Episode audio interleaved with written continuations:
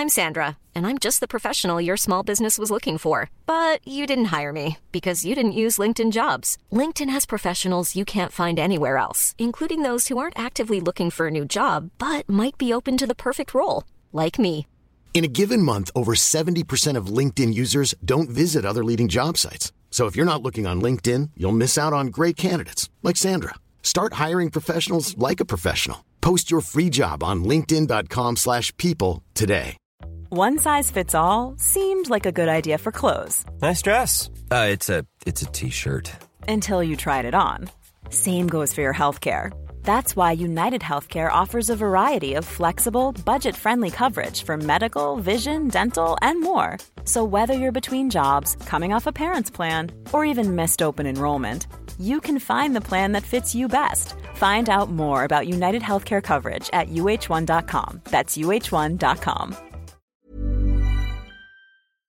Hey there, I'm Stef. And I'm Simon. And this is The Food Fight, a frank discussion of food culture featuring Australia's top chefs, producers, and experts. We'll chat about real issues and go places others won't. This podcast travels throughout the country, and we acknowledge the traditional owners of the land on which we gather and speak. And we pay respect to elders past, present, and emerging. One of the most well known pie shops in New South Wales, if not Australia, is Hayden's Pies in Ulladulla. This episode, we speak to the big man himself, Hayden Bridger, about starting the business and growing it from a small family run pie shop to sometimes selling over 3,000 pies a day. We talk about what makes a really good pie, what makes his fillings so tasty, and we even taste test some pies at the end of the show. So here he is, Hayden Bridger from Hayden's Pies. It's awesome to get to talk to you, Hayden, and get to meet you because I've been eating your pies since I was a kid. and um, yeah, there's like obviously something behind there. There's there's definitely obviously a big passion for food behind there. So so like, tell me about when you first got interested in food. Yeah, uh, listen, I, I always, as a kid, I was always cooking at home. Like, um, grew up in the country. Um, Whereabouts? uh, it's northeast Victoria, just up the Kiewa Valley. A place called Baranduda. Probably the first time the word Baranduda's ever been mentioned on a podcast, I'd imagine. But, um, Shout out to Baranduda. and uh, always cooking at home. Uh, Mum and Dad always cooked, um, and so yeah, it just sort of rubbed off on me. Uh, but it wasn't until I sort of moved up to Sydney when I was eighteen that I sort of stumbled into a, um, a, a working in the kitchen as a kitchen hand. Yep. I, like I, I sort of drove up to Sydney. Got first day I was there, got the job of painting a pub.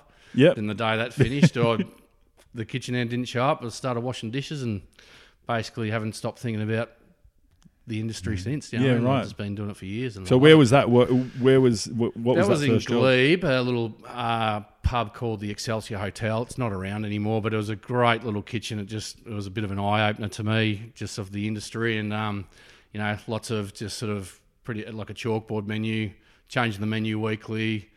Um, this where I met a fella called Xavier. He's a little French chef. He's a madman, but now he works with us now. Okay, Haynes yeah. So we've known each other for oh god, nearly thirty years now. So, um, and he taught me a lot of a lot of cooking skills and a lot of about the industry, and yeah, and just sort of snowballed from there and Yep. worked at a few of the a few of the traps around Sydney after that. No big kitchens, just small little sort of you know two or three chefs um, Yep. and a kitchen hand. No, no big brigades. Never sort of ventured into the. Did you train? Yeah, yeah. So I did an apprenticeship. Yep. Um, did the the school uh, the TAFE out at Ryde. Um, but you know, you mainly just learn your all your cooking skills from Yeah. being you know hands on, Being in the kitchen. yeah. Um, and so, so that's what happened. So, like, and it's funny because we've had the, a similar story of progress from a number of different chefs that we've talked to who said that they somehow found themselves washing dishes at a place, and then they started, "Oh, okay, well, we need some a spare set of hands on on the tools, like Mm. Yeah, making or prepping or plating or whatever Start it making is. a Caesar salad, or, Yeah. you know, char grilling the octopus or whatever, and yeah, and that just, oh, just and that's where it went from there. it. And you and you and you just enjoyed that. Oh, I loved it so much. I, even the washing the dishes and just the hustle and bustle of the all the, you know, people swearing at each other and all that, and just the, the rush of service and, you know, frying pans getting thrown at you and stuff. I just Yeah. loved it. It was bloody awesome. The Yeah. pace of it. Yeah, yeah, yeah, yeah. And you sort of pretty big camaraderie as well. You know, Yeah. I, I sort of liken it to a, a footy team sometimes. You know, like it's it's a real team thing, and you know, if not everyone sort of chips in and plays plays, you know, like the whole team suffers. Do you know what I mean? So Totally. yeah, yeah, yeah, and yeah. So I love it. Cool. And so through a few different kitchens in in Sydney. Like, did you? I mean, make an assumption like pub food can be pretty basic. Was there a, was there a place that you worked at where, where you sort of stepped up your your knowledge of different different food and different techniques and all those sorts of things? Yeah, yeah. So sort of um, like the, after the Excelsior, I sort of moved over to Oxford Street, a little restaurant called Citrus, which it's not there anymore either. But that's where I met a couple of really sort of um, really really great chefs, and uh, they sort of taught me a different side of things. You know, you know, like the handmade pasta and all that type of thing, and and so that was a good eye opener as well. Um, but it was still that real small kitchen, you know, where you just you learn everything. You know, it's just not just you're stuck in one little section. Um, mm. And so, and then I sort of moved over, uh, sort of over to the Balmain area after that, and worked at um, uh, the Welcome Hotel, and then over to uh, up to, with Simon Logue at Logue's Eating House, which was a good little restaurant in um, Balmain for a while as well. So mm-hmm. yeah, and after that, ended up over in Europe. So yeah, right. Yeah. And what, what? Tell me about Europe. Yeah, so my wife's English, and so we met when she was travelling around Australia. Um, went over when her visa ran out. We sort of went and lived in her hometown in uh, in the Midlands, a place called Northampton. Same again, just small kitchens over there, just running small kitchens and but saving the pound and then traveling around Europe and you know eating our way around Europe or um, or Southeast Asia as well, and pretty much what every chef's ever done. You know, yeah, just do, do common and, story. Yeah, yeah, it's because it's such a, especially back then the pound was so strong. You just sort of you work for two or three months, then off you go somewhere for a couple of weeks mm. and hang around North Italy for a while or whatever. And yeah, cool. How how t- remind me what I want to do later when we're talking about pies mm. is we'll talk about the difference between British and Australian pies. Oh yeah, we'll get to that. Yep. Um, but so, what brought you down to the south coast? So, when I moved back to Australia, uh, I just sort of uh, didn't really know what to do. And mum and dad wanted to sort of get into a business together, and it was obviously going to be food. But they've had no background in food history at all, in food at all. Um, and so we just, my sister just moved to the area with her husband and just had a little baby. Um, and we just said, listen, we'd always holidayed on this coast from over Victoria, and we just right. love this coast and we just decided Ulladulla, and then it was just we didn't know what we wanted to do, but we we know we knew we wanted to do food, and then lost, me and Dad were sitting on the um, uh, fence outside the Marlin Hotel on a Sunday morning once, just sort of having a chat, and there was a half-eaten pie on the fence. And thinking, well, oh, what about a pie shop? You know, if they if they can't eat a pie at two o'clock in the morning, you know, maybe we'll do a pie shop. You know, and, and it just it started as a bit of a joke like that, but then it just sort of yeah, grew grew legs and ended up yeah. So so initial conversations all between the family about all right pie shop like this is what we're going to do. Eventually, you kind of settled on pie shop. What were the you know once you settled on pie shop? What uh you know what was next? Like were you thinking at that time? We want to do something different. We want to do something, you know, like where where did those conversations go in terms of how to how to do it successfully at the start? Yeah, listen, I think every sort of cook or chef, you know, always wants to put their own spin on things. They want to sort of, um, you know, create something that they've that's that there that's, that's theirs, mm. I suppose. And so, the baking industry is quite a quite different to I think the restaurant industry where there's I think baking like bakeries can try and do sort of too much. You know, like mm. they can try and do all the desserts, all the bread, all the pies, and not focus on one particular thing. So one main thing that we decided was we are just going to do pies, mm. and you know, like we did start doing desserts later, but we just wanted to, for the first at least year, we just only did pies, nothing else, no bread. We've never done bread. Mm. I, me and yeast don't work that well together anyway, well, to tell honest truth. So and so yeah, we just focused on pies, and it, it, it was you know like I, we just wanted to do different pies as well. You know, not just your stock standard sort of steak, steak and mushroom, steak bacon cheese, and you know like a vegetarian vegetable stack pie or something like that. Mm. You know, so yeah, and so we just sort of we always have changed our menu. Uh, we always sort of put new pies on as well, so mm. that's a bit, a bit unique as well. You know, where we're sort of like was that an idea from the start? From the very, very start. Yeah, right. Always, always, always. And so it sort of was a bit hard at the start because people would sort of come in and go, "Oh, I had this pie the other day, and oh, we changed our menu. Yeah, you know yeah. I mean? And so, but then they, the guys, you know, like the locals and that started to understand that it would come back on if people asked enough for it. Yeah, if right. they enjoyed it, you know, and so that's how we just, if we put a pie on and no one asked for it again, we just wouldn't put it back on. Mm. You know? So, but if people kept on coming in and asking for this particular pie, and just use uh, the butter chicken for example, and if they asked for it enough, it would end up becoming a permanent pie. Then it stays on the And menu. it stays on the menu. So Yeah. yeah, and like that's that's what happens with a few of them. And now we've got so many permanent pies that we're sort of running out of room for all the specials. you know? Yeah, So, exactly. Yeah, because they get requested. Yeah. You'll get crucified if you take if you take Oh, certain yeah. ones off. If we took butter chicken off the menu, honestly, there'd be riots. There would be riots. All right, we're, we're going to get to your menu shortly, but I want to keep going on this these initial stages because I, I find it fascinating. Now, when you when you first started, did you like? Frankly, there's still a lot of really shit pies out there, like Yeah. Mm. a lot. I had a pie the other day and I didn't finish it, and like Yeah. I was hungry, Yeah. and I didn't finish it. Mm.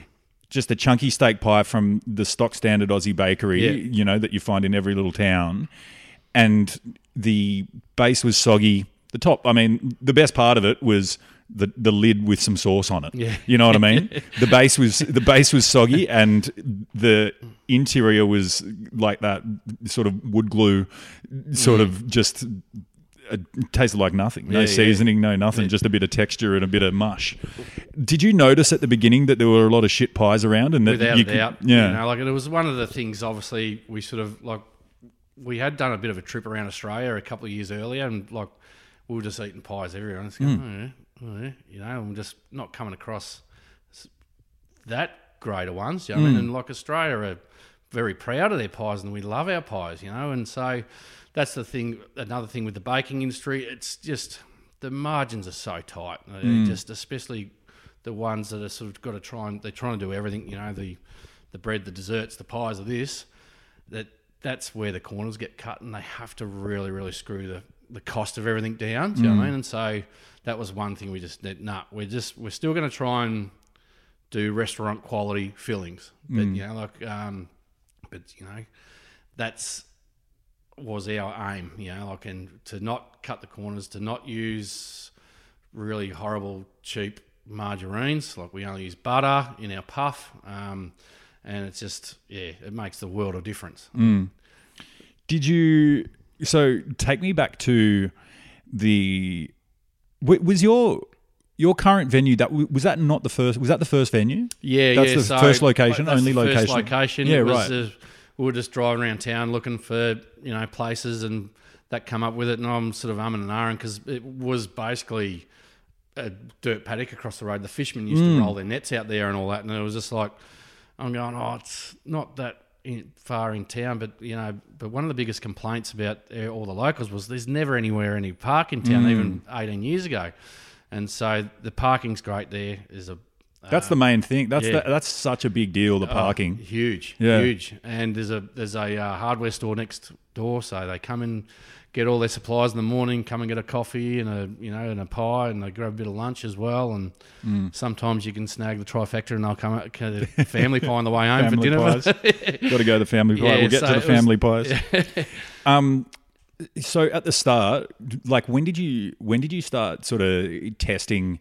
Testing pastry recipes, testing you know your first menu of filling recipes and stuff. Was it when you got your venue, when you got your space, got your kitchen, and that sort of testing began? Yeah, so it, we we spent sort of about five weeks, I think, from memory on you know like we were tiling and welding up counters and just doing all this shit that we just mm. probably shouldn't have been doing. Do you know I mean? But Yeah. it was just the only way we could get our foot in the door to afford it. Do you know what I mean? Yeah. And then I reckon it was about three or four days.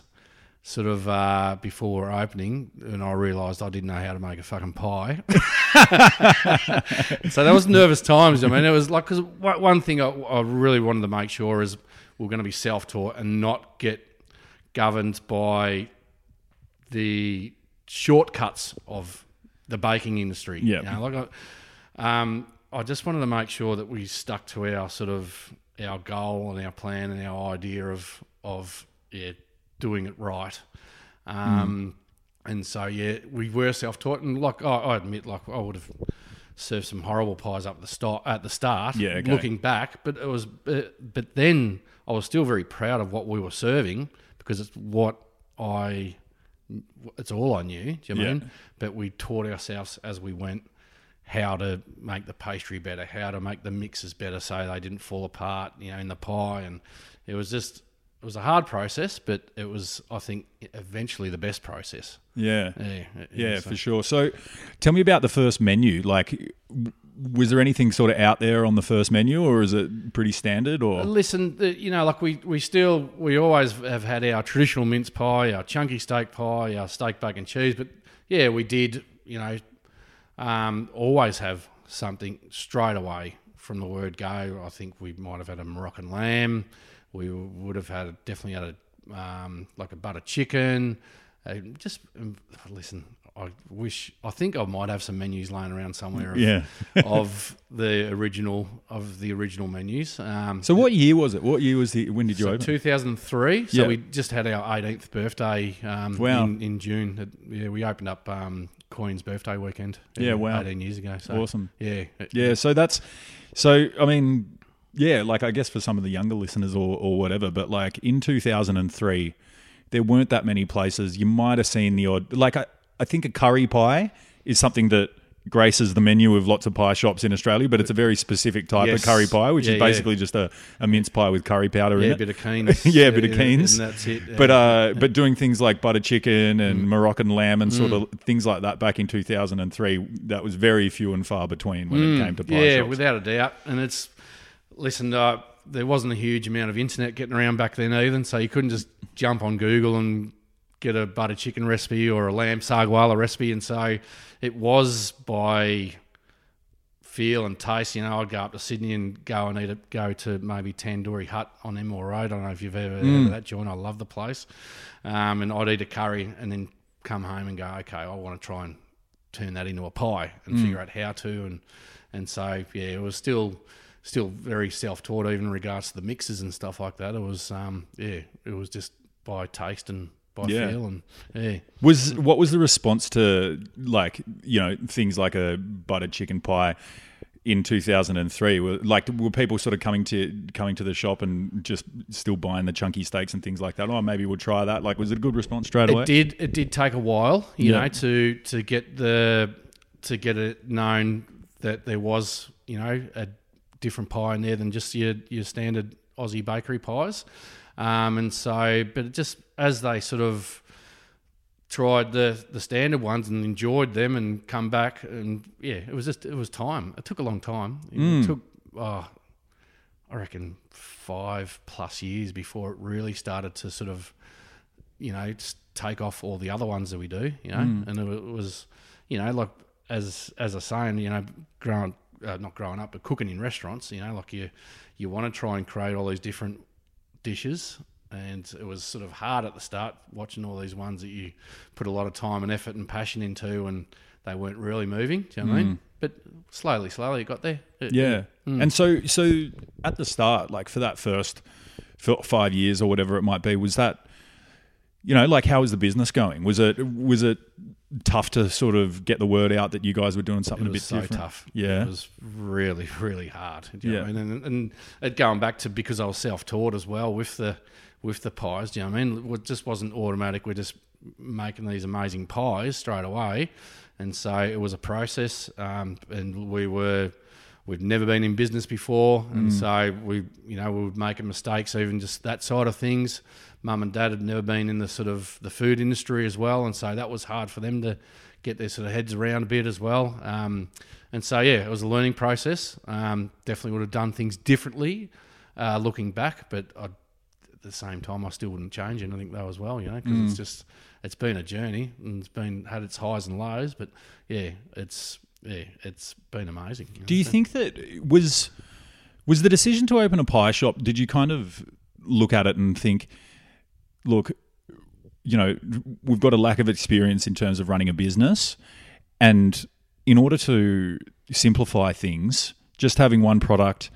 You know, vast majority is takeaway. Like, well, it is mm. it is takeaway. I mean, some people will sit out the front and stuff like Yeah. that, but you don't need, you know, waiters and things like that. You're not doing like you know a full blown service where you know everything needs to be prepped to the minute because you got bookings and all that sort of stuff. Was that a part of was that a part of the decision? Without a doubt, be, to, to keep costs down and stuff like like especially down the south coast nearly twenty years ago, Mm. you don't want to be having someone, you know, like on a Tuesday night, you know, like on the floor, and then another chef in the kitchen in the middle of winter, there just in case you get a walk in. Do you know what I mean? It was it was a very very different place eighteen years ago, um, and we we're spoilt for choice nowadays around town. It's ama- there's such amazing restaurants and cafes and everything, but back then it was it was very very quiet. Yeah. And so to to go into a cafe or restaurant back then, it would have been a a real a bigger risk, I think. Um, and so pies was definitely a a thing that we were looking at in regards to you- the product's ready, it's there, and so they walk in, they buy it, and they go. Do you know what I mean? And it's a very, very, very simplifies everything. All the hard work is done before the customer walks in the door, um, and it's a good all year round one as well because it's just like there's more people here in summer.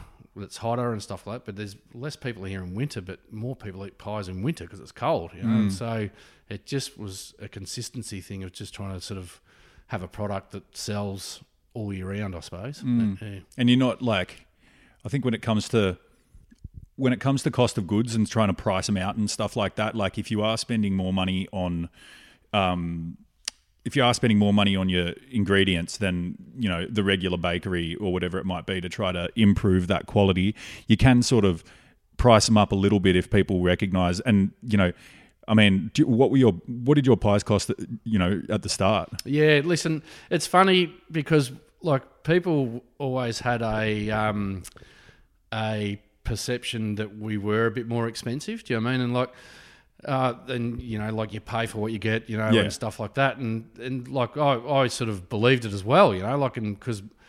I've never been a the figures side of thing, the money man or anything like that. I just purely, purely based on I just want to cook some really, really yummy food Yeah. and see a smile on someone's face. And so, in regards to the, the financial side of things, I was pretty crap, and so I never really took much notice of it. And but then Dad, like um, he'd sort of got, started going around and going to sort of other bakeries around and going, Hayden, we're actually cheaper than Really? You know, like, yeah, we we're cheaper. Yeah, you know, right. and it's like it was a bit of a surprise. Do you know what I mean? And and so that was sort of starting to, like that was after we'd sort of got it pretty busy. Do you know what I mean? Yeah. Like, you know, five to eight years down the track. Do you know what I mean? We started to get a bit of momentum, and so that was surprising. Do you I mean? It was just a perception thing that we would have been more expensive because Right. it was different, but we weren't. Yeah. You know, and so That's interesting. Yeah, and yeah, it was just a bit of a bit of an eye opener to tell you mm. the honest truth. So mm. yeah. That, yeah, I, I guess I guess the point I was going to make, but it, it's kind of redundant now, is that even if you do have to increase the cost of a pie,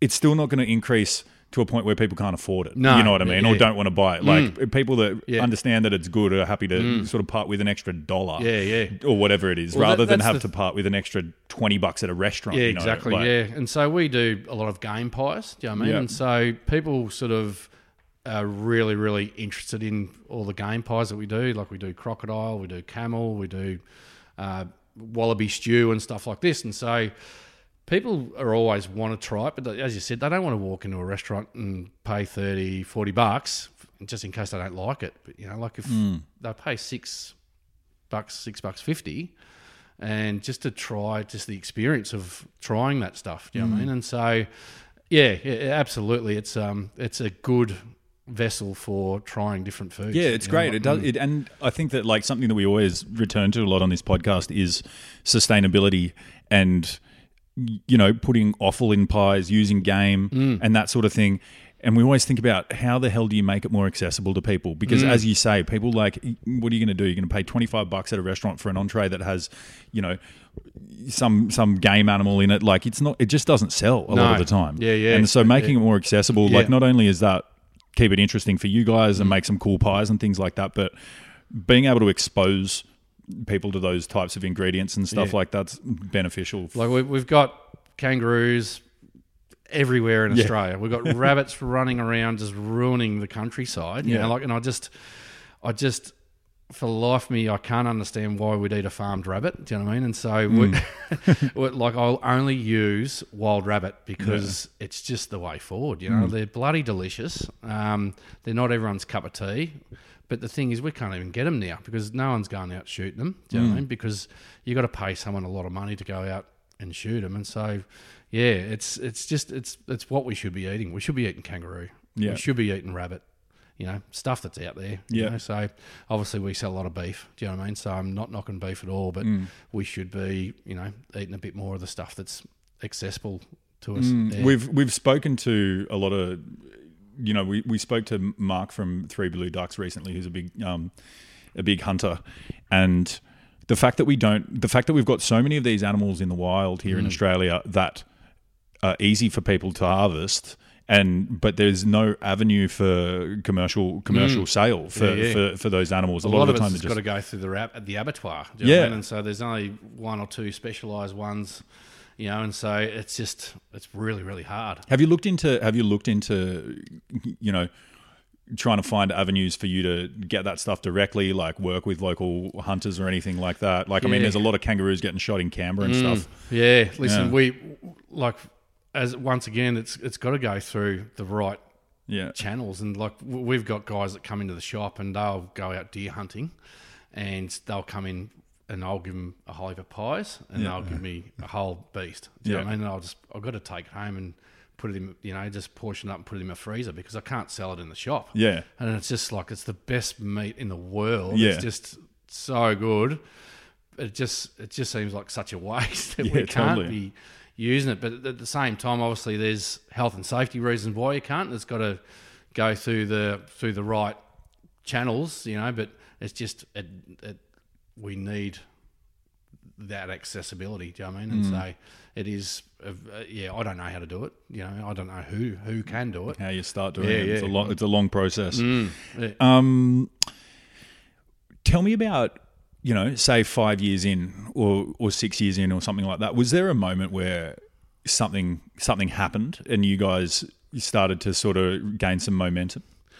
Uh, yeah, the, the- like one one thing that um, sort of another thing that we realised and we sort of took note is uh, a lot of people just thought we were just this little tiny little pie shop, um, you know, selling 50, 100 pies a day and stuff like that. And we we sort of kept it like that, I suppose, and didn't really sort of make it known how busy we were because people looked at it as a lovely little family run business and um, and it just we just started getting busier and busier. But I don't think a lot of people knew how busy we were, and we just sort of made a conscious decision one day and said, "Listen, we're just going to start actually telling people how many pies a day we're selling." Do you know what I mean? Just to put it out there, and it's like people were thinking, you know, 100, 150 pies a day, but we were sort of at that stage, we were selling 1,500 to 2,000 pies a day. You know I Fucking hell. And but now it's like we can sell up to over 3,000 pies a day in our real busy times. Yeah. And so we sort of just put it out there because I think um, I think that had a real it really helped us again. Do you know what I mean? It, it created more of a buzz and uh, of how busy we are, and obviously people want to see busy restaurants because you're getting quick turnover of food and it's fresher and stuff like that. And it just yeah, it was just an interesting thing that we made a conscious decision to start telling a lot of the suppliers, a lot of the locals, a lot of you know how busy we were, and it actually made us busier. It makes sense, hmm. I think, especially for something like a pie shop. Yep. Because like if you're busy, busy and big and well known, and hmm. you're a pie shop, Yeah. you're obviously doing something right. You know hmm. what I mean? Like if you know, yeah, sure. If you're a like, you could be making the best pies in the world and only be selling 150 a day in a little corner somewhere down on the south coast, and no one knows about you. But like. I think the thing that attracts people is knowing that knowing that you know it's Yes. successful and there's a mm. reason why people go there. Yeah, yeah, yeah, for sure. For so sure. yeah, so and so yeah, so like so was that sort of did the momentum sort of happen progressively, or was there sort of a time where it sort of started to started to gain traction like quite quickly, and then you were like, shit, we've got like we need to increase our production, we need to change how our kitchen's working, all that sort of stuff. L- listen, as as we got better, obviously we got busier as well. Um, so without a doubt, but then it got to a stage because we all just we just used to cook it and uh, make everything on on site. and then it just we just run out of room, and so we've bought an off-site kitchen just um, uh, down the road. It's only got 500 meters down the road, and set up a really really full-on sort of big cool room, massive oven, heaps of you know gas stoves and stuff like that. And that was probably about eight years ago, uh, nine years ago maybe, and that then gave us more scope to do more things and and be uh, more efficient. And so it just meant we could put more time and money into uh, making better mixes and better, just yeah, it just made everything better, you know. And mm. so that had a knock on effect as well, you know. Mm. So sort of some people sort of do like to see that it has to be on the same premises, but we were nervous about cooking our pies off site. But I think that's a yeah, not a not much of a, I don't think it's much of a problem. Do you know I mean? don't Just- think so at all. Yeah, people and I think that mm. people like I mean people like me or people that understand anything about how any type of hospitality business works. Mm. It's like you can't. I mean, especially when it comes to a small a small town pie shop. Mm. Like if you're gonna if you're gonna move the volumes that you do, it's just Yeah. it gets to a point where it's just completely impossible to Yeah, do it yeah, on site. yeah. You know. And like we'd we'd love to have a bigger premises and have it all on one, but we just love the position where we are. Yeah. We just don't want to move. You know? No. Love it. Yeah. such a good spot. And so, so you you you got that You you would have been you would have been in heaven once you got that new premises, Yeah, absolutely. all the new equipment and, Oh. like more space. yeah, Yeah. But then it only lasted like four years. When we, like oh, when we first did it, I was like, oh shit, what have I done? The size of this cool room's so, so big and this and that. But we just got so much busier again. Now we've outgrown that, and we're sort of going, well, what are we going to do? You know, we we need to sort of think of the next step. Yeah, right. There might be a next step one day, but just whilst all this crap's going on in the world with pandemics and all that, and we're going to just sit tight for a while and Yep. just see what happens. But um, but yeah, I just I can't believe how quickly we run out of room. Yeah. that as well. You know, so Well, that's uh, I mean that's the hallmark of so many successful businesses, and you know, it, it it's uh, common across all industries. I've got a friend that has a construction business that's quite successful, and you know they they they they leased a big warehouse um, outside Canberra in Queanbeyan, and, and the first time they they got this big workshop, they were like, "Shit, what are we going to do with all this space?" And then in one year, they needed a new Yeah. new space. You know Yeah, what I mean? And and that's how Mm. it works. And Yeah. you know, if you if you're doing things things right, then then it should work out. Yeah. You should be able to fill that space, and you have yeah. obviously. Mm. What is um, what is your what does your day look like these days when it comes to you know are you are you working on mixes? Are you working on pastry? Like, are you changing menus? What are you what are you doing these listen, days? my life is just weird. I just I fill in gaps here and there. Do you know what I mean? It's sort of like I don't really I don't. I don't even know what I do anymore. like, I- like last week, I was uh, like our head baker was off, sort of thing. So I was just sort of just helping the guys in the kitchen, just sort of, um, you know, just doing what they're got to do and just pointing them in the right direction. This week, you know, someone will, next week someone's away, so I'll just cover annual leave. I some might be on the pans one week cooking all the mixes, might be making the pastry the next week. Then sometimes I get a week where it's just like, well, do they even need me? Do you know what I mean? And then I try and just do all the shit that you don't get around to doing, Mm. and that's like office work and all that stuff, and I can't handle it. I'm Mm. useless at it. That my wife does a lot of that, but she's been pretty hands on lately, so uh, I'm trying to pick up the slack with that. But That's it, all rounder. It sounds Yeah, like a, all-rounder, sounds yeah. like a lot of uh, a lot of business owners, a lot of food business yeah, owners. which is which is good. I'm not sort of much on the roster anymore. Do you know what I mean? So I was trying to be on the roster, trying to run a business. Yeah, you know, like with staff, you know, like there's over 30 staff there. far out. And so you sort of got to be their mother, their brother, their lover, whatever. Do you know what I mean? To a lot of people and try and sort of, you know, cater to everyone's needs. Um, and it's really hard when you're on the roster. Mm. Yeah. Those staff that are in the kitchen these days, do you do you employ chefs or are you sort of train cooks and stuff to be able to execute your menus? It's a bit of a mix of everything, you know. So we, we at the start, I was always just trying to hire chefs, hire chefs, hire chefs, but it was just the wrong thing to do. Do you know what I mean? We just we uh, just needed guys that would come in and um, just learn, you know. Yeah. Like, and so we- we've trained a lot of people just from with no food background at all, um, and that's been very successful. But there's also guys that come to us now um, that, that that have worked in restaurants and stuff like that, and we've got a good mix. Do you know what I mean? It's Yeah. just yeah, it's half and half in the kitchen. You know, sort of.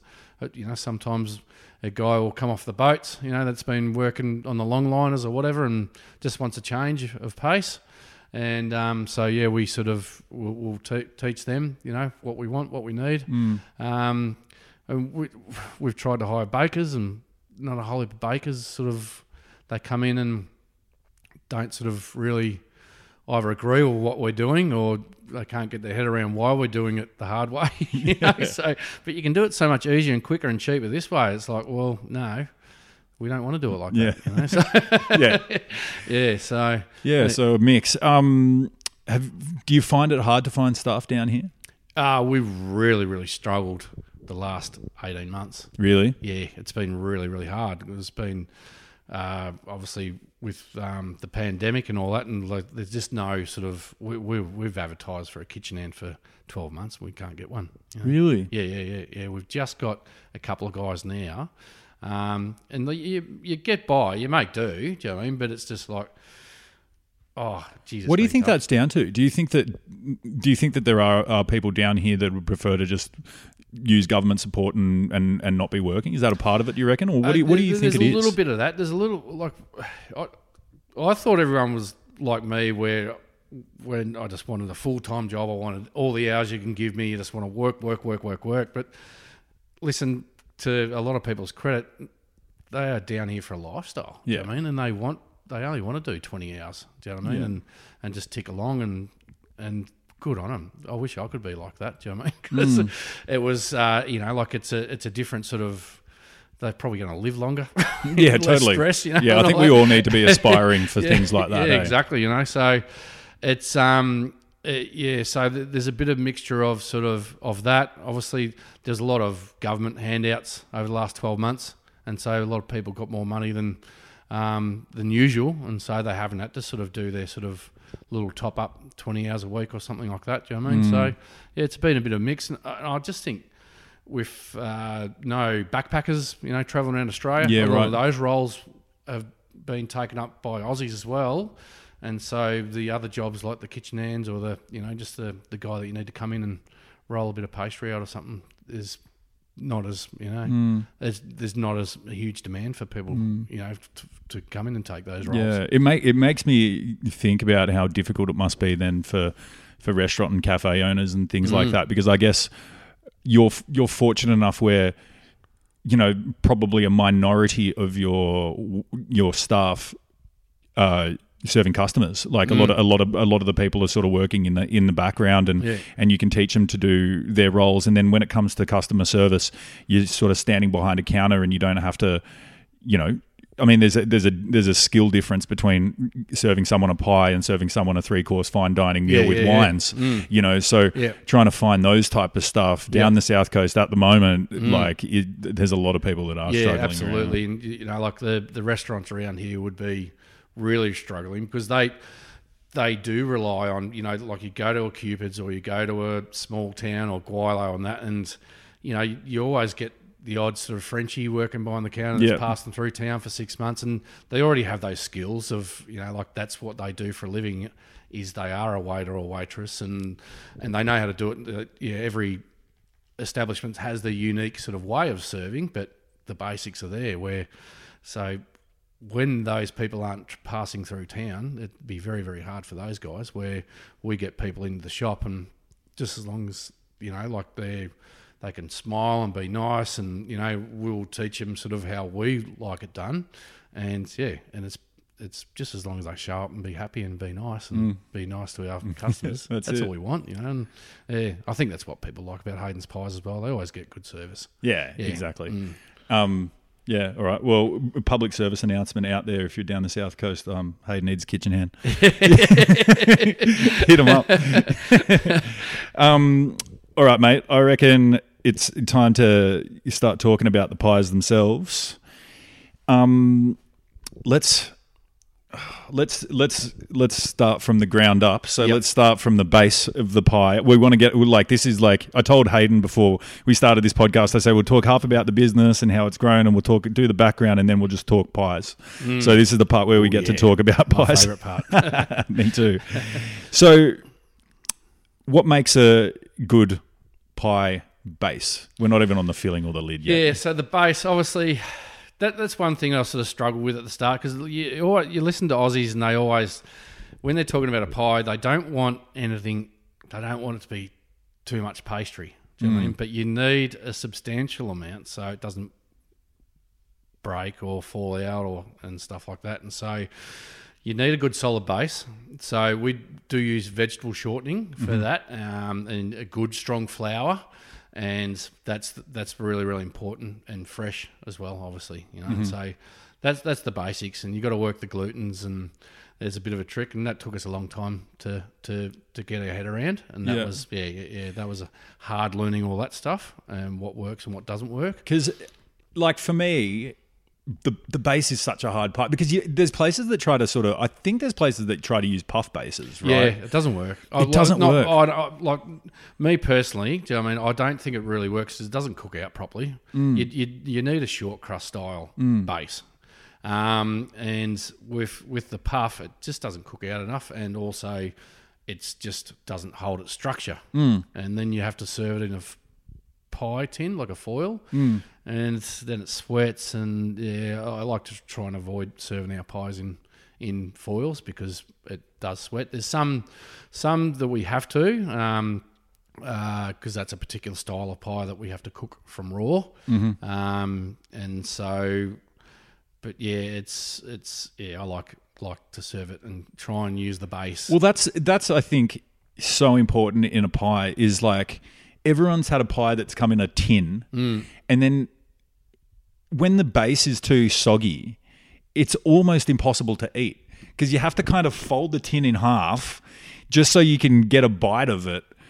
Like other than that, you're eating it with a fork. Yeah, you know what I mean, yeah. and just scooping it Yeah, out of there. yeah. So like putting an emphasis on a on a pie that actually holds together and serving it without a tin means you've got to have some integrity in your yeah, base. Yeah, yeah, without a doubt. And and look with pastry, the, the it changes every day with flour and stuff. And so Mm. you walk in, you'll be rolling out your your base on three point two mil on a Monday. The next day you walk in, you roll it out at three point two, and it'll be paper thin and falling over everywhere. And you've got to with that first five minutes you're in the door, you've got to be able to make the adjustments and go, okay, I'm going to roll it out three point five Yeah. or as it as the um, the you get into winter and the pastry's colder, if you don't roll it out less, like if you roll it out at three, if you roll it out at three point five, it'll come out at four and it'll just be too thick. Do you know what I mean? So every day it changes. It really, really changes, and you just got to be able to.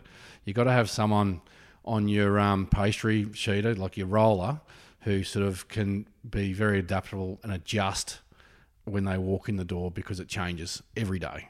Every day, it's really, really, really full on. Do you do you get all your flour from the same place? Yeah, listen, it's um, there's always people trying to sell us flour. We go through a fair bit. We use Manildra, which is sort it, they're sort of nearly like a local sort of, even though they get their their um, grain from the out west and all that.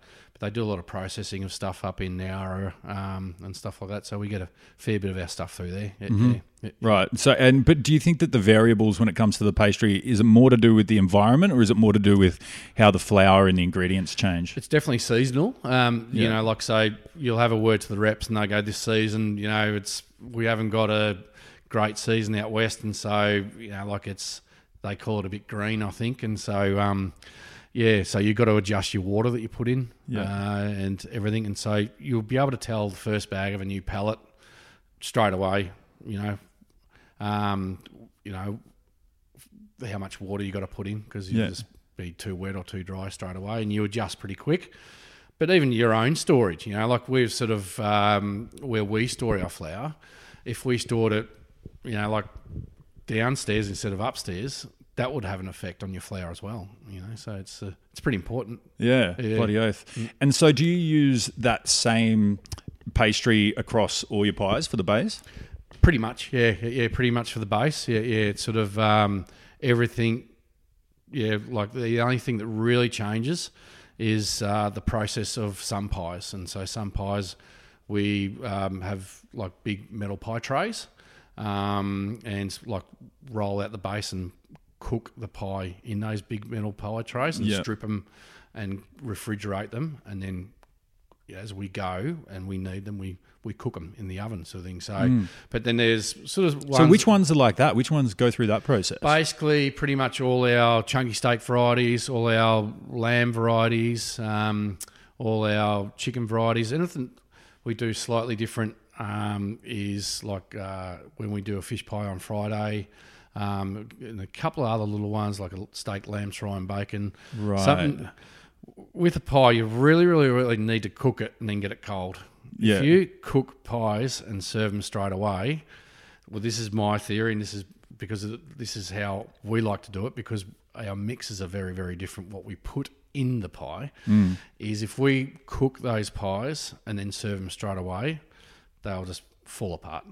You've got to have your pastry set and refrigerate and chill, and then the beautiful thing about that is then you only put in the oven as and when you need pies, mm. and so they're not sitting in your pie warmer all day because you've cooked off, you know, two hundred, you know, of one particular style of pie. Mm. You only just cook off twenty at a time, um, and then you know you just keep on and then they're fresh. topping them up, topping them up, topping and you can top Yeah. them up. Yeah, Yeah. Amazing. All right.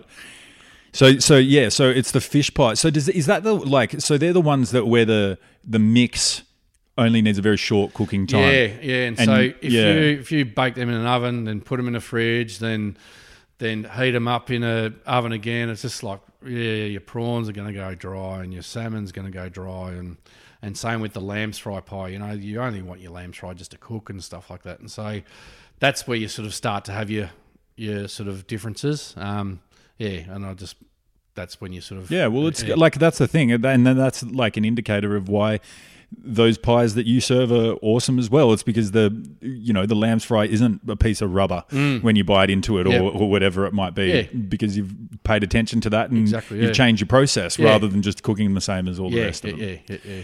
All right. Um, I think before we move, because fillings is big for you guys. So Yep. before we move to fillings, let's talk about the lid. Yep. So tell me about your your puff. Yeah, so um, we use Pepe Saya butter. Yep. Um, uh, he sort of makes a exact size sheet of butter for us. Mm-hmm. Um, so like he, like we haven't always used Pepe because we've been around a long, you know, sort of uh, 18 years and don't know how long Pepe's been going for, but um, so he approached us a year or two ago. Um, and so he says, "What size butter do you need? How thick do you need it? This and that." And he was unreal to work with. And then so we just get like pallets of it just shipped down the south coast. Pretty much got a cool room just dedicated to uh, his butter. Do you know what I mean? Yeah, right.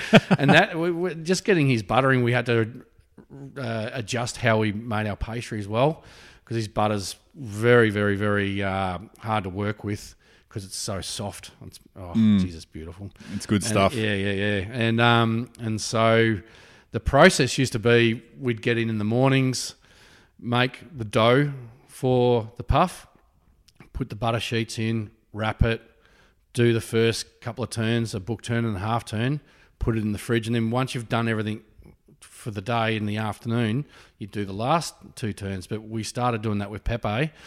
Pepe's butter, and it's just like straight away the butter was pissing out of the dough and all mm. this stuff like this. We're going, oh god, you know, I really, really want to make this work because when it did work, the flavour of the pastry is just second to none, you know. Mm. And so we figured out, all right, so let's get the butter in the dough, we call blocking up, and then just get them in the fridge and leave them in the fridge overnight. So we just left it there for 24 hours. And Then you get back in the morning, then start to roll out, and then, oh, okay, yeah, we're onto something here. And so we just basically had to change in re- how much we've got ready. So you need to be sort of 24 hours ahead of yourself as opposed to 12 hours ahead of yourself.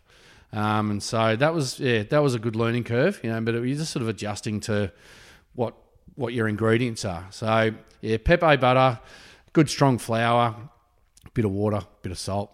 Yeah. and it's just the process of how to do the turns. And the turns are the most, I think, um, confronting thing for someone who doesn't do it. Hmm. You know, because it is it can be a bit sort of daunting and a bit sort of. Uh, yeah, you you really really got to concentrate. Can you explain them to like give us a brief explanation for people that aren't aware of like how, how people it's- make it's, puff? It's a hard process to explain, you Yeah. know, like without visuals. But what you're trying to achieve is um, folding pastry over on top of itself. And so if you fold it over it one, like two times, so you'll end up rolling out again. Then if you do that two times again, those two turns become six, and then you keep on doing that process, and so you're just folding the pastry on top of each other, and that's where you get your layers of puff.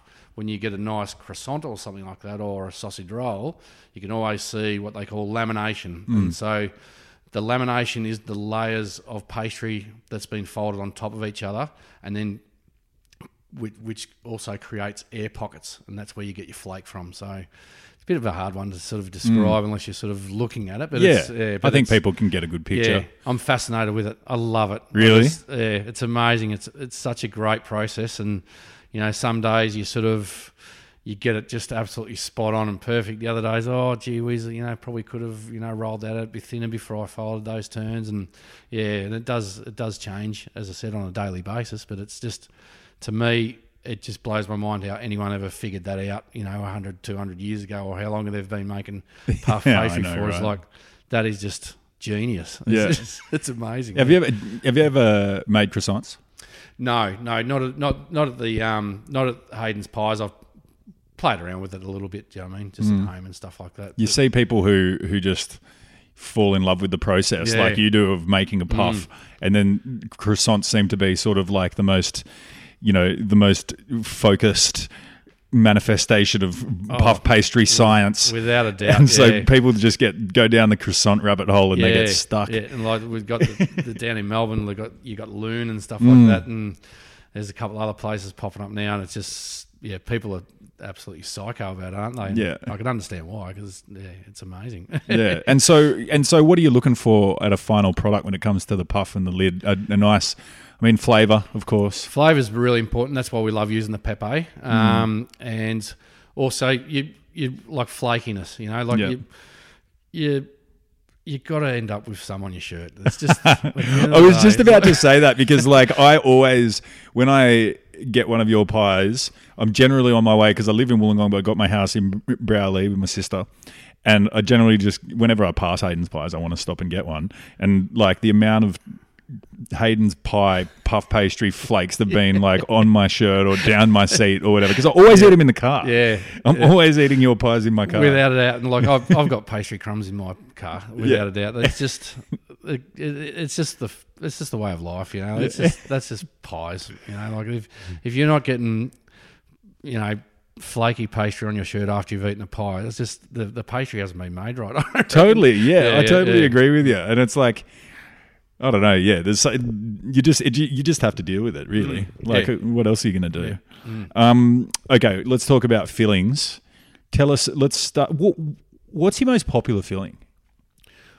Listen, our most popular filling would have to be the butter chicken. I think Really, Yeah, more so yeah. than the steaks. Yes, yeah, yeah, without a doubt, without a doubt, and it's it's it gets the most attention and the most spoke about on social media. Um, It's just yeah, there's just something about that pie that people just love. They love it. Yeah. So what? Um, like if I think of a butter chicken that I have at uh, Indian restaurant, Mm. I'm thinking that the uh, it's it's it's too wet to be Yep. a pie filling. Yeah. So tell us about how you kind of refined that to Yeah. to make it a good pie filling. This this is where you've got to adapt. You know what I Yeah. mean? So it, it's just you can't just yeah, as you said, just get a butter chicken from an Indian restaurant put in a pie because it'll just fall fall out everywhere and it, it'll boil out of the pie as you're cooking it.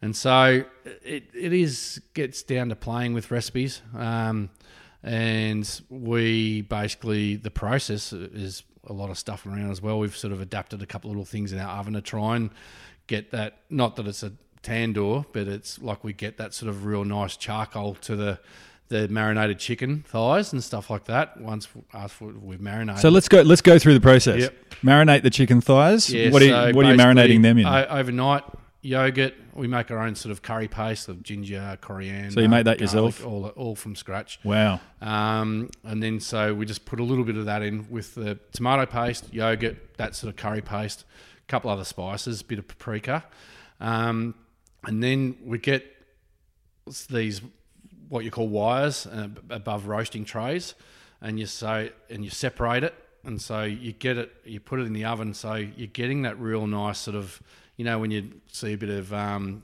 chicken that's come out of a tandoor, you get that nice crispy sort of charcoaly bit. Do you know what I mean? Yeah. So that's that's the first process, and then once you've got that chicken cooked, that's when we then go and start making our our own sauce, our own curry paste on the stove, and then you get that into your into your pot with your sauce, and so uh, listen. Um, to go through all the spices. No, stuff don't go through all the spices. out, but it's a but I think but anyone that's cooked butter chicken at home, it's a process. like it's Mm, it a is. it's Yeah, a yeah, yeah. it's not just like chucking a bit of curry paste and a few spices together and things like that. Mm. Like adding all the butter and Yep. yeah. Yeah. And everyone has their own sort of take on it. You know, like you can go to two or three different Indian restaurants in Newtown. They, they all taste different. Mm. That's that's the beautiful thing, do you know what I mean? And this is our take on it. Um, the uh, the the thing that we have to do is make it less saucy. Do you know what I mean? Mm. So that works for the customer because they get more chicken. do you know what I mean? So and we just you, we thicken it with a little bit of corn flour mix, and that's Yeah. that's the difference. Do you know what I mean? Where you'd never ever thicken a, a curry in a restaurant that you're going to serve. Um, you know. So, but you Yeah. have to thicken that, that that little bit just to get it into your pie, so it doesn't boil out everywhere. So, How do how do you avoid overcooking your meat in like for for the cook off of the pie? Yeah, so that's gets down to your cuts of meat, Right. Yeah, and that's that's the most important thing. You know, if you put chicken breast in a pie, some people prefer chicken breast. Do you know what I mean? But it just goes dry. Yeah. it's, it's just it's So you what are you use thighs? chicken thigh. Yeah. yeah, yeah. So and then get to beef. We only use chuck steak, just low and slow. Yeah. you know, like we're cooking off batches, you know, 150, 250 kilos at a time, and it takes about five or six hours. Do you know what I mean? And and that's at the base of our chunky steak mix. Um, and it's just it is if you use the good, you know, slow cook cuts like your chuck steak. The, the moisture stays in there. There's a little bit of fat content. Yeah. Fat's really important, and yeah, and that's that's that's yeah, nice and low and slow. So tell us more about the. Tell us. Let's let's get into the chunky steak one because I Mm. think that's a, another favorite. Like that's the, that's the kind of the measure of a lot of good pie shops is like Mm. Without they'll, they'll measure it on the on the chunky steak. Yeah. Um, what else? Like what else goes into the mix and into the gravy and things like that other than your beef? Yeah, so we keep it really, really, really simple. It's literally we sear off all our meat, um, chuck it in this massive pot, cover it with water, cook it nice and nice and slow, and thicken it with gravy. And Yeah. that's all we do. That's And all. we do. season it and that's re- it. Yeah, just season as we're sealing off the meat. Just season with salt and pepper. Yep. and then we just thicken it with gravy powder. And Wow. that's it's very very simple, and but it's just it's getting back to the meat. It's really really important how good your meat is, and what cut of meat you use, and that's Mm. I think that's the secret. Yeah. How do you? Let's let's talk about some of the like. How do you how do you come up with? You, as you said, you've got an ever changing menu. How do you come up with, you know, what's next? Because Yeah. you've got a lot of and and and the thing about I, the thing that I notice about your combinations is that your fillings. I can tell that they're made by a chef. You know what I mean? Like Mm. Yeah. I, I, I, when I've eaten your lamb saagwala pie, Mm. The spice mix is an authentic authentic mix it tastes authentically you know it tastes authentic Mm. Yeah, and you and can tell it's on a jar. You can tell it's like it is completely from scratch. You know, Right. that's that's the most important thing. Do you know what I mean? And it's it's to to come up with those. It literally is, as I was saying before. You just you you know like me, me and the kids. You know, even Caroline might go away on holiday, and we just we'll be out somewhere. We eat something. Go okay, that's great. Let's try and figure out how we can get that into a pie. Mm-hmm. You know, and it's just it's inspiration from going and eating, you know, uh, in other places around Australia, around the world, wherever. Do you know what I mean? So, right yeah. so you just always got the antenna out Yep. it's just like Yeah, what, yeah. what might be the next Yeah, pie filling Yeah. Yeah. Um, I'm just going to take you through some of my some of some of, some memorable Hayden's pies that I've had in my time, and we can talk about them. There's an awesome lamb and green olive and pumpkin. Yeah, Is it- sweet potato. Yeah. Sweet potato. So, yeah, we season the lamb up. We sort of marinate that bit of um, cumin and rosemary overnight and olive oil, then roast the lamb off all shoulder, um, and then and then make a sauce. Yeah, it's a tomato based sauce, um, and then and then yeah, we roast some sweet potato off as well, and then yeah, and this nice beautiful big green plump Sicilian olive in there. When did you when did you get where did you get the idea to chuck some green olives in there because it sets it off? eh? Yeah, it it makes does. it so works good. really well. And it, listen, it stems from a pie that saying that it wasn't a pie; it was a pot pie, I suppose you'd Mm-hmm. call it. Years and years ago, I used to do it at a restaurant, and it was more like a lamb shank pie. And we used to chuck a couple of green olives in in that one. Do you know what I mean? And so it's literally once again, it's how can we get like because I used to love that dish that I used to do years ago. How can we get that dish into a pie. And mm-hmm. it was just sort of adjusting it, and you know, obviously didn't do lamb shank, did shoulder, a couple other bits and pieces. The sweet potato works with it really, really well, and then you get the salty olive, and yeah, and so it literally is just inspiration from somewhere else. Mm. Once again, you know, so mm. Mm. All right. The, the other one that I'm going to mention is I'm not sure. It, it's chicken and porcini. yep.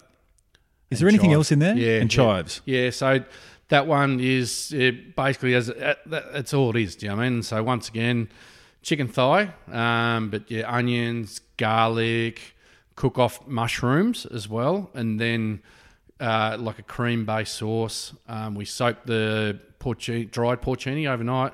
Use some of that stock off the mushrooms cook it all out, reduce it down, and then basically just a whole heap of fresh chives just chucked in uh, when the mix is cold. Uh, we scoop all our pies cold mixes, um, and so that gives you your nice fresh, you know, like chive flavour in there as well. You know, and yeah, yeah we do we do a lot of um, finishing our pie mixes with fresh herbs, and you know, like a lot of our curries have heaps of fresh coriander chopped through there, and so that, that, that's a point of difference as well. You know, I just think that last that tiny little attention to detail, even with our Thai chicken curry, you know, like once that mix is cooked and chilled, we chop a whole heap of fresh coriander, get some fresh limes, squeeze it all in there, mix it all up there before we scoop it into the pie, and it's just that just that tiny little bit of extra that makes all the difference. I It makes a huge difference. Mm. Because, and it's it's fascinating that you say that because like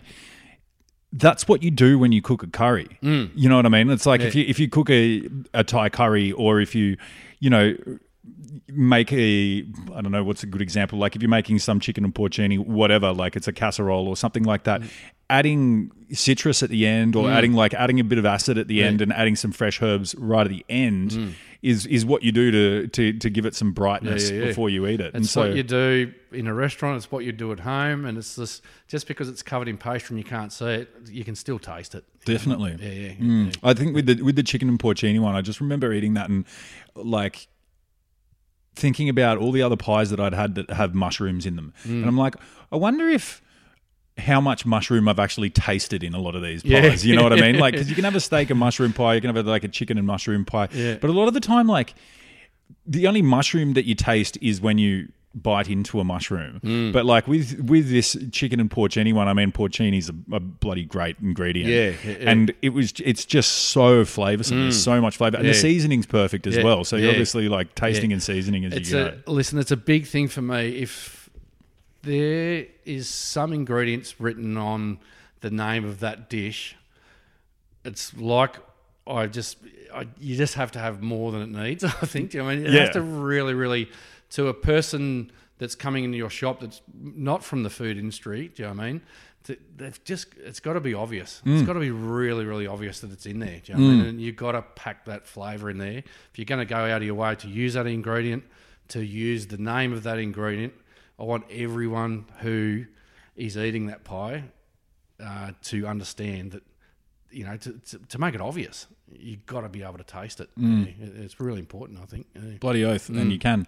Um, tell us lastly about some of these other different types of game and stuff that you use. So you mentioned camel, crocodile. Like, how do those ones go? Do a lot of people it's buy just those ones? look- like we didn't start doing game at the start. Do you know I mean? It was just like once I would we you know going for a few years. I thought well, we'll give a kangaroo pie a go, and then that worked really well. And then yeah, we did a uh, I think crocodile next, and then that gained a bit of uh, momentum. You know, local radio rang up and talked about Yeah, it and okay. stuff like that. And it was just going, oh well, every time we do one of these pies, it really people start talking about it in town. Start people start coming in. You know, I heard you've got a you know like a, a wallaby stew on and stuff like that. And yeah, yep, yep. And so it really, really helped getting our name out there. It wasn't just about people uh, that would come in and eat that pie. It was people who did eat that pie went out and started talking and telling ten other people, "Oh, I had a crocodile pie at Hayden's Pies," or had a you know wallaby stew, or had a camel chickpea and coriander. You know, and so it was just a really good advertising tool for us as well. And so, um, yeah, and it just and now we just you have to have them on because people come in specifically Really? for the game pies, and yeah, so we sort of we're growing that now as well. That we do a wild boar and chorizo. Mm-hmm. That's that's so popular, yeah, right. so so popular. Awesome. yeah, yeah, yeah. Love to hear it. Mm. Um, Hayden, we've been talking about pies so much. I think it's time to eat a couple of pies. Sounds like a great idea. okay, let's do it. yeah. All right, so we're gonna ta- we're gonna taste a couple of pies. We'll see how this goes. Hayden's got four. She's got three pies and a sausage roll. So the first one we're gonna do is like you said, this one's a little bit left of center. I'm gonna try to guess like what the fillings are, Yep. and you're gonna and and uh, talk you through what I'm tasting, and I'll see how close I can get. No worries. Okay, All I'll right. cut it up for you. Yeah, awesome. I might put the microphone right next to the pie. yeah, do so it, do it. um, Let's do the ASMR. My daughter will love the mukbang sound of it. Listen to that. That's for you, Edith. All right. So this is one where I'm, I'm guessing. I'm guessing what the filling is. Yes, yep. Okay. Here we go. ASMR.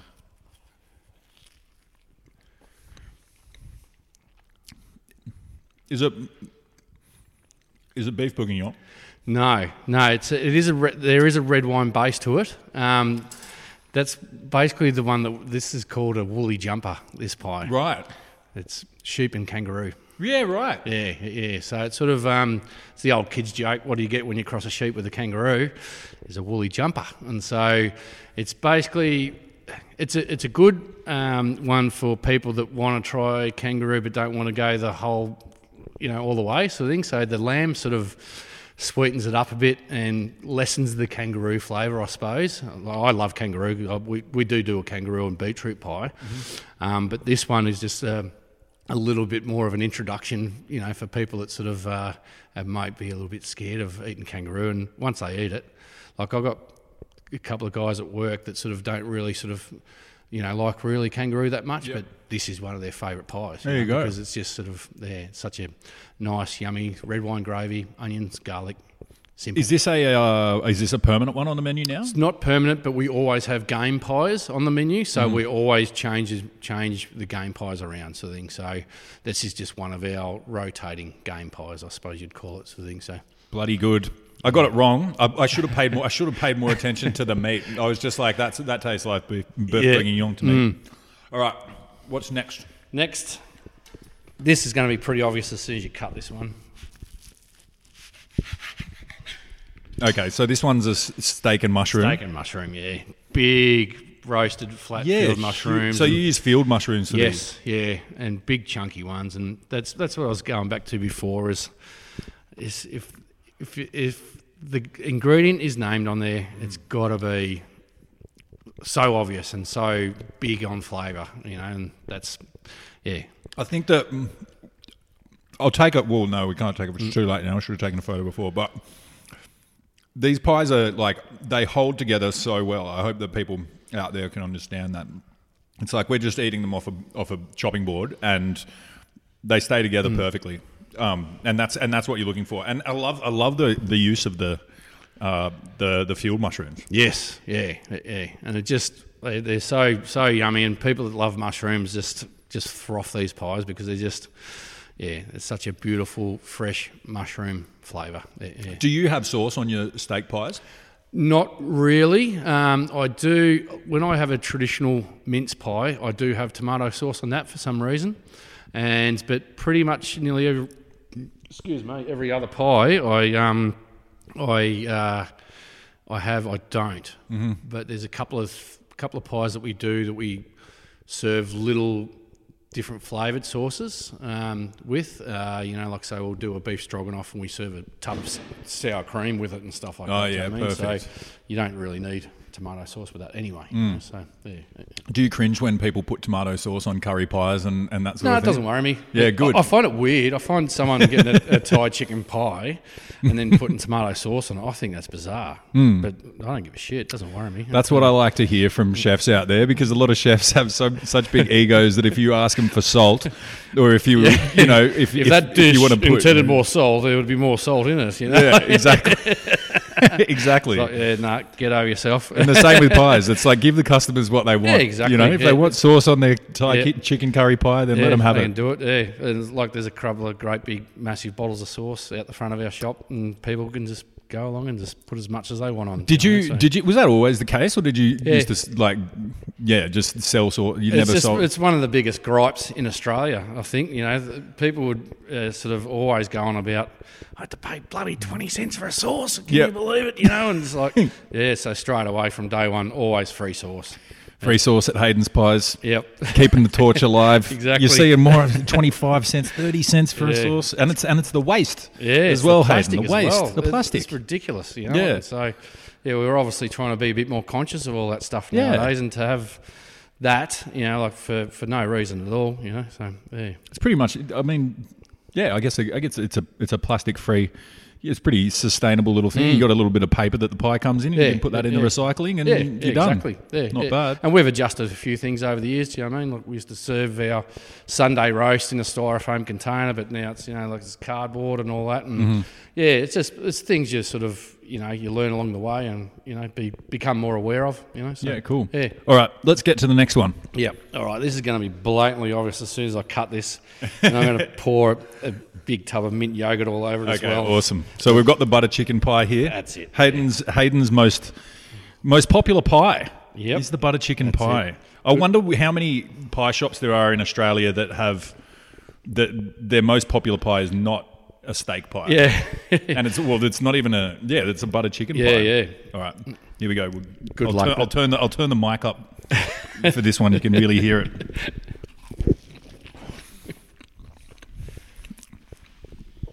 Mm-hmm. I got butter chicken and yogurt on, all over my fingers. I better get you a, a cloth. I That's think. okay. But the beauty of that one is that it tastes like butter chicken. Yes. You know? Yeah. It doesn't. It doesn't taste like something out of a jar or something out of a Mm. Yeah. can or Yeah. or whatever. That's the thing, Jim. I mean, and there are there are other places that does it a butter chicken pie. And um, listen, I I love our butter chicken pie. Do you know what I mean? And I yeah, I back it in over anyone else's any day. What do you- Obviously, I'm biased, but Which one do, do you do you eat? Like, do you have one that that you get mo- more regularly than the rest?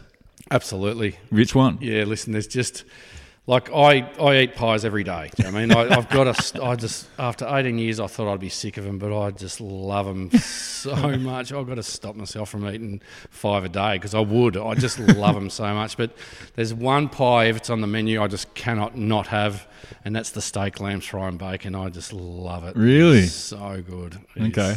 Just the combinations of all those flavors is just Do you sell a lot of those ones? no. No. it's not. It's not a huge. People still seller. get turned off by lamb's fry, you reckon? one of those. Yeah, that's the thing. I mean, obviously, it's a it's sort of a, a, an acquired taste, and it's not everyone's cup of tea. Um, but and it's really only on the menu because I love it so much. but we only do it. We do it. It's just a bit of a. We do a um, a weekly special pie of the weekend sort of thing, and it does just come on once a month sort of thing. So How do the um how how do you go selling the family pies? You sell a lot of family pies? huge. Really? It's massive, massive, yeah, yeah. And, th- and that's one thing we're sort of.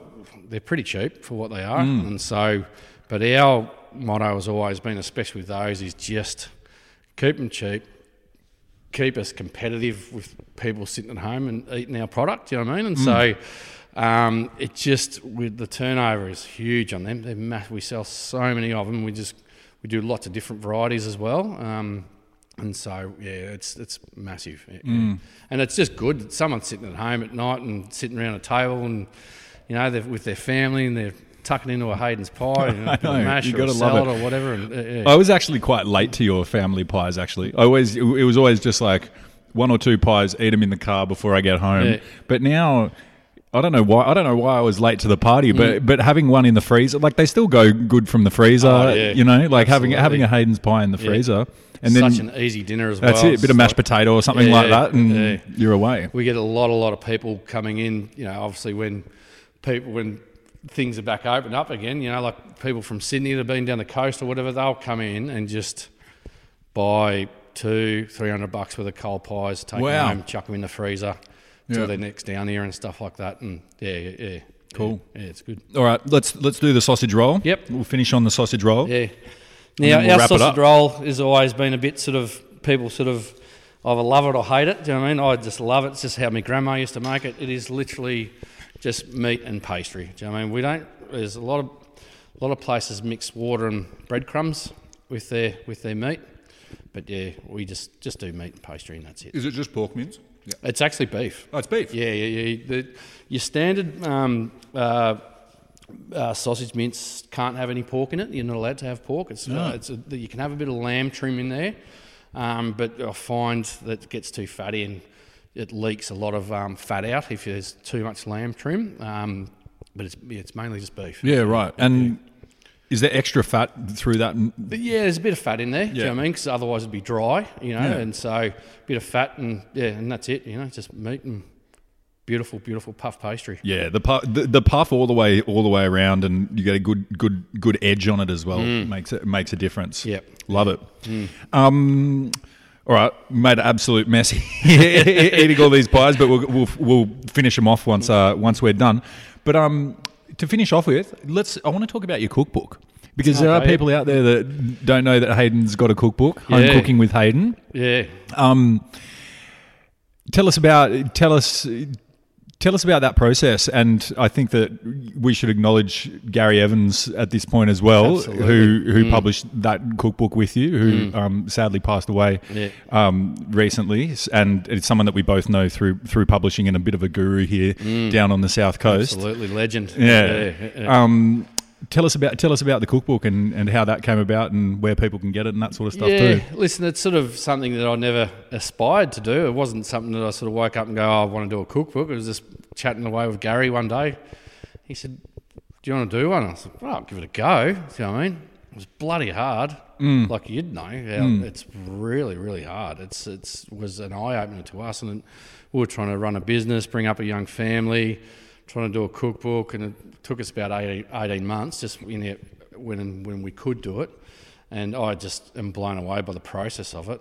I'm so proud of it. It's just, it, it is just, yeah. I'm really, really, really love the book. It's just come out amazing, and like, um, th- there's not a whole heap left actually. And so Gary, he was so confident with how many we bought. And I'm thinking, you're mad, mate, but it was, he was right. We've only got couple hundred left. know I Wow. mean? So and uh, yeah. and mostly sold through the shop.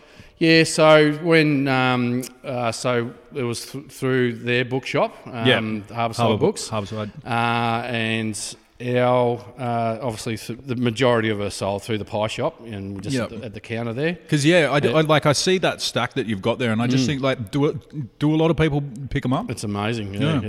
yeah, we churn through them. Yeah, so we we'd without a doubt, I reckon, sell. Uh, Like a cookbook every day, but then you get obviously coming up to seasons where there's Christmas and stuff like that, and yeah, we sell lots, lots Yeah. of cookbooks. Yeah, That's yeah. awesome. Yeah. That's that's really that's a that's a great little story of you know independent publishing. To be honest, Bloody like my exper- Yeah, yeah. experience, like Yeah. it's pretty hard to make money independently publishing cookbooks. Mm. Yeah, and so so having one about a humble little pie shop in Ulladulla that, that's almost out of out of print now and, and stuff's a, a, a great a great result. Mm, yeah, no, really cool. Um, anything else you want to tell people about Hayden before we finish up? Just stay tuned. Maybe there's some more things on the horizon. Yeah, listen, I, we're, we're not going anywhere. Do you know what I mean? We're going to be around for a long time, and we're never going to expand. Look, Excuse me. We get a lot of people ask us, you know, oh, will you do a shop in Sydney or can we franchise or, you know, can I buy into a franchise? And nah.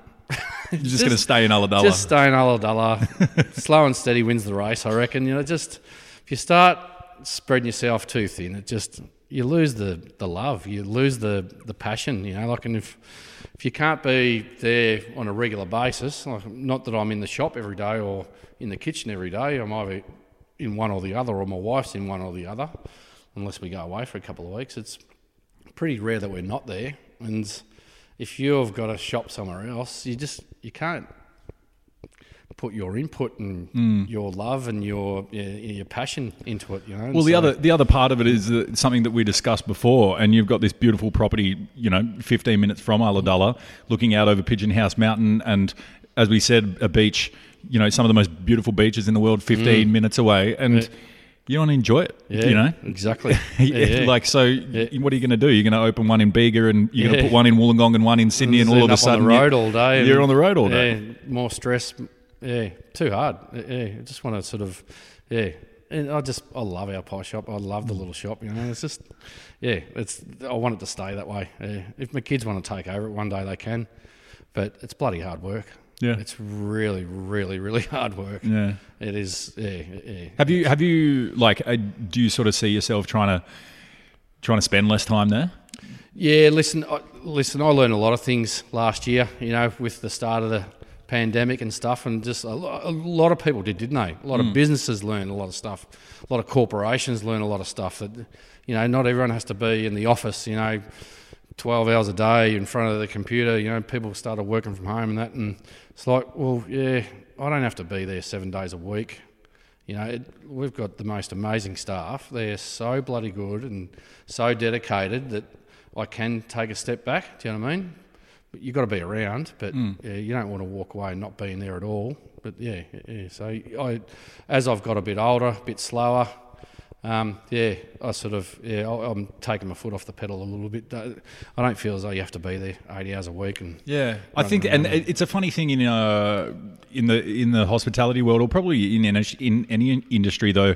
A lot of people sort of wear their their busyness and the amount of hours they work as a bit of a as a bit of a badge of honor sometimes. Yeah, you know, yeah. like it's That like a competition. Yeah, yeah, to see who can do the most hours each mm, week. yeah. and it, it really should just be the opposite, shouldn't it? It's like if we, if we can, you know, it should be a competition who can do the less the least hours each week and still have a have a comfortable life. Yeah, yeah, and see their kids more, and you know, yeah, absolutely, absolutely. Cool. Yeah, yeah. Well, let's hope you get there, Hayden, Yep. mate. It's been an absolute joy, and we'll finish these pies up here before I get out of here, um, mate. Thanks so much for joining me. no, thank you so much. I'm starving. I'm going to eat some pies. Get into it. Cheers. Cheers.